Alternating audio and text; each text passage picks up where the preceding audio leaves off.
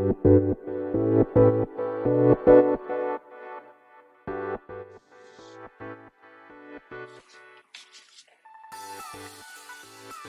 い、始まりました。本を読んでは、独り言ラジオ。私、変な髪型をしたポンコツ薬剤師こと町田和俊でございます。はい、というわけでですね、今日も読んだか読んでないんだか、まあ、積んだか積んでないんだかといった本たちをですね、一冊紹介しながらいろりと語っていきたいと思います。はい。本日ですね、紹介する本はですね、はい。人は2000連休を与えられるとどうなるのか？という本でございます。こちらですね。はい。えー、っと、どこだ出版社が、川出書房新社からですね。2022年4月30日初版発行でございます。はい。で、著者がですね、上田啓太さん。はい。えー、こちら確かノートかなんか、じゃ cakes だったかな？なんかの記事が一冊の本だったんじゃなかったのかな？はい。私、今ですね、あの、ちなみにこちら、の、なんだ、はい、えー、先に目次から紹介しますか。はい。えー、目次も面白くてですね、1から300連休、えー、そして、えー、タイトルがですね、私服、怠惰、不安、そして決意。はい。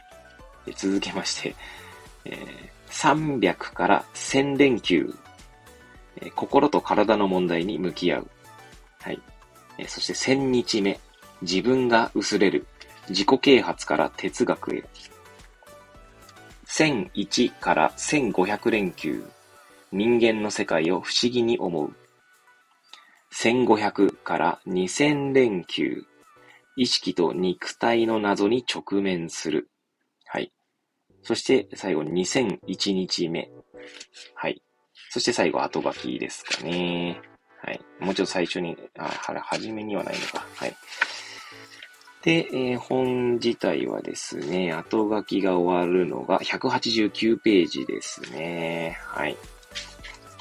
で、まあ、比較的サクサク読める本でですね、私今、えー、1000日目の前だから、まだ、まだ100ページも読んでないんですね。半分も読んでないんですけども、あの、そうですね、300から1000連休を読み終えたところぐらいですかね。はい。いやー、これですね、まあ、この本をなんで買おうかと思ったの。まあ、ちなみにこれ Amazon のあれかなあの、古本で買ったのかなはい。まあ、いつもは Voicy のですね、荒木博行のブックカフェにですね、あの、コメントを書いたりとか、まあ、あるいはですね、まあ、オフ会、オンラインのオフ会に行ったりとか、まあ、あるいはですね、まあ、コメント職人の物質というところにですね、まあ、なんだ、なんで、なぜだかというか、いろんなご縁があってですね、まあ、所属しているんですけれども、まあ、その、えー、なんていうか、そんな感じでこう、収録に参加したりとかですね。まあ、そんなこともあってですね、ブックカフェのリスナーの方だったり、ブックカフェに関わる方々と、まあ、たまにやりとりをするわけなんですね。まあ、そんな中ですね、えー、その荒木博之さん、マスターですね、荒木マスターが、なんだっけあれ、アドバイザーかな？を務めている、まあ、フライヤーというですね、本の要約のまあ、サイ、うんと、まあ、アプリというか、まあ、会社があるんですけども、はい。まあ、フライヤーにですね、の社員の方ですね、岡さんって方がいらっしゃるんですね。はい。まあ、岡さんって岡が確か旧姓だったと思いますけど、はい。ごご結婚されてね、確か名字は違う名字だったと思いますけれども、はい。まあ、その岡さんですね。はい。岡さんとの、なんだっけな、ツイッターじゃねえな、ツイッターかもしくは、あるいは、コメントのやりとりの中だったか忘れましたが、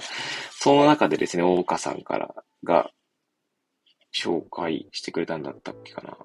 じゃないな、思い出しました。この本はあれだ。岡さんと荒木マスターがですね、え、っと、プレミアム配信と有料コンテンツですね、有料コンテンツの中で、まあ、超雑談というコーナーがあってですね、その中で岡さんがマスターに紹介していたんですね。で、それを聞いて、あ、面白そうだなと思ってですね、えー、確かその古本をその場でポチッとしたという感じでございます。はい。まあ、私ですね、ちなみに本は、本は新しい本、新しい じゃねえや。新品で買う場合には、まあ、桑畑書店に頼んでいるんですけど、まあ、古本の場合はですね、Amazon でポチッとすることが多いですね。まあ、それもですね、一応こう au の簡単決済で、まあ、1000円だけ月にですね、その古本に当てているんですけれども、はい。そんな感じで買った本でございます。はい。でですね、いや、まず面白いですね。この上田さんの文章がとても面白いっていうのがまず一つあるんですけれども、まあ、私ですね、まあ、4年間ぐらいですね、大学受験浪人をしておりまして、なんかその頃を思い出しながらですね、ちょっと読んでおりましたね。はい。いやー、だからまあ、あの時はね、学生という、学生って言ってもこうね、大学に行く前みたいな状態でしたけれども、いやー、なんか、こう あの頃ね、大して勉強はしてなかったんですけどね、なんかこう人生というか生きることにですね、なんか若干思い悩んでたというか自分は何がしたいんだろうみたいなね、はい、ことをで悩んでたなぁと、なんか今振り返って思いますね。まあ、ある種ですね、浪人生でしたけど、まあ、連休を与えられているようなもんだったなぁと。ね、本来はね、浪人生であればですね、まあ、勉強しろよという話なんですけど、まあ今振り返って思えばですね、勉強ということ、勉強をですね、その、大学受験浪人するまでなので、まあ小中高とですね、多分してこなかったんだと思いますね。今思えば。あの、中間試験とかね、期末試験とかありますけど、あんまりちゃんと勉強したっていう記憶がないもんな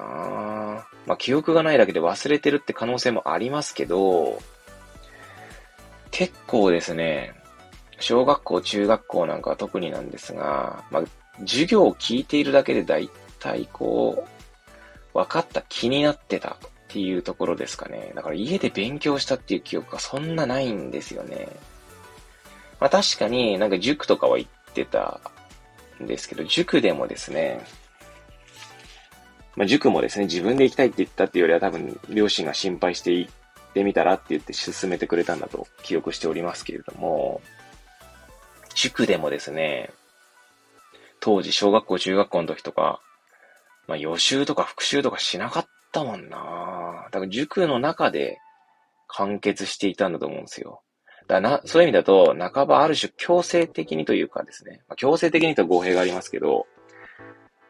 その、なんだろうな、授業を聞くとか、まあそういう場所にいるからこそ、まあなんか、いるから、まあ勉強しているという気になっていた。だから自主学習をしていなかったんでしょうね、おそらくね。まあそんな私ですからですね。そして高校になるとですね、まあ、だんだん勉強についていけなくなったりとか、まあ部活が楽しくってですね、まあ部活とかその友人との関係性だけにですね、終始するようになると、よりですね、それがこう際立ってたというか、自主学習できないことがどんどんこうハンデになってたというか、そんな感じがしますね。で、今、今思いました。あの、結構過去振り返ったりすることあったんですけど、なんかこの今、この配信を収録している中でですね、ああ、自分は自主学習ができてなかったんだなと、気がつきましたね。自宅学習とかね。うん。多分そうなんだろうなだから多分浪人時代にですね、苦労したんじゃないかなと思いますね。はい。あの、浪人時代、やっぱり家でですね、勉強できなかったですもんね。はい。っていうのも家がやっぱ勉強する環境になってなかったとか自分でしてなかったんだと思うんですけど、まあそういう意味だとですね、浪人中は本ばっか読んでましたかね。うん。それこそ自己啓発本みたいなやつとかね。あとは勉強法の本とかね。はい。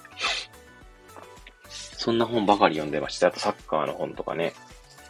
まあそういう意味ではですね、この上田啓太さんでしたっけね。の、もう、うんと、いどこだっけ ?300 連休、うんと、はい。そうですね。300から1000連休のところで、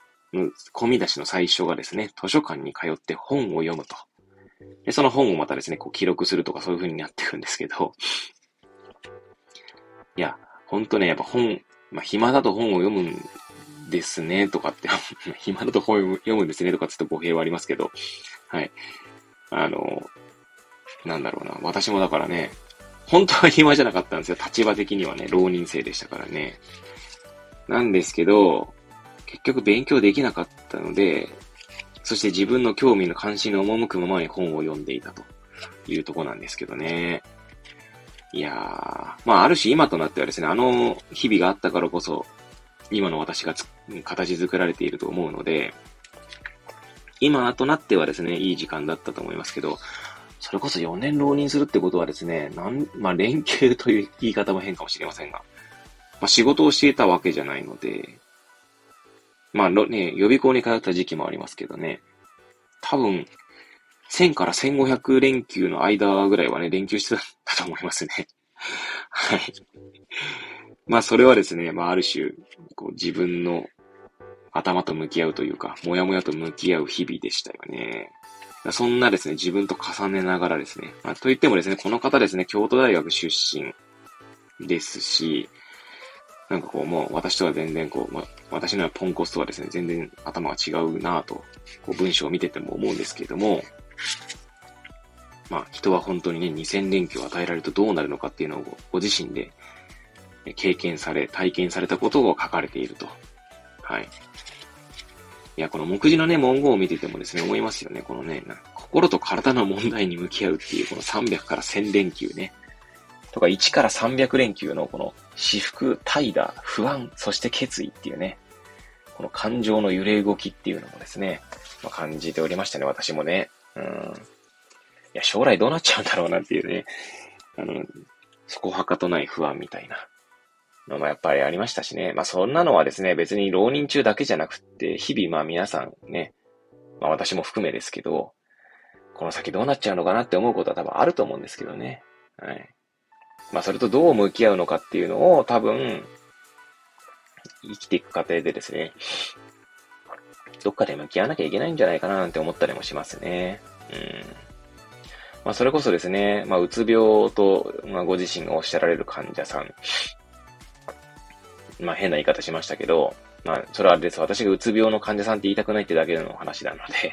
まあちょっとあんまりこう詮索しないでいただきたいんですけど、まあうつ病とね、まあ、ご自身でおっしゃられる方なんかの話を聞いているとですね、やはりこう悩んでいるんですね。将来の不安なり、まあ今の不安なり、過去とのね、なんかこう、過去のモヤモヤだったり悩んでいるなぁと思ったりするわけなんですけども、まあもちろんそんな方ばかりでもないですし、ある種割り切られている方もいらっしゃいますし、うまくね、付き合えてる方もいらっしゃるんですけどもね、まあそんな悩んでいる方ともこう話をするんですけどもね。だ生きるって何なんだろうって思いますね。はい。まあそれを、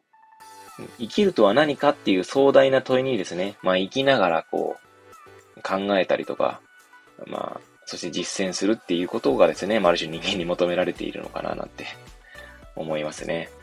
まあ、そう考えるとですね、前回だか前々回だかですね、まあ、配信したドーキンスのね、飛翔前史で鳥のこと語りましたけどね。まあ人間以外の生き物は不安とかあるんですかねどうなんでしょうね。いや、ここで獲物を取れなかったら私どうなっちゃうんだろうとか思うのかなまあもちろんね、それは思っているのかもしれないですし、確かめようがないですけどね。まあ、もしかしたらね、なんか人間が不安を感じている時に脳のどこかの部位がですね、まあ、活性化するとか、まあ、脳内物質の量がとかっていうのは、まあ、測定できるかもしれませんし、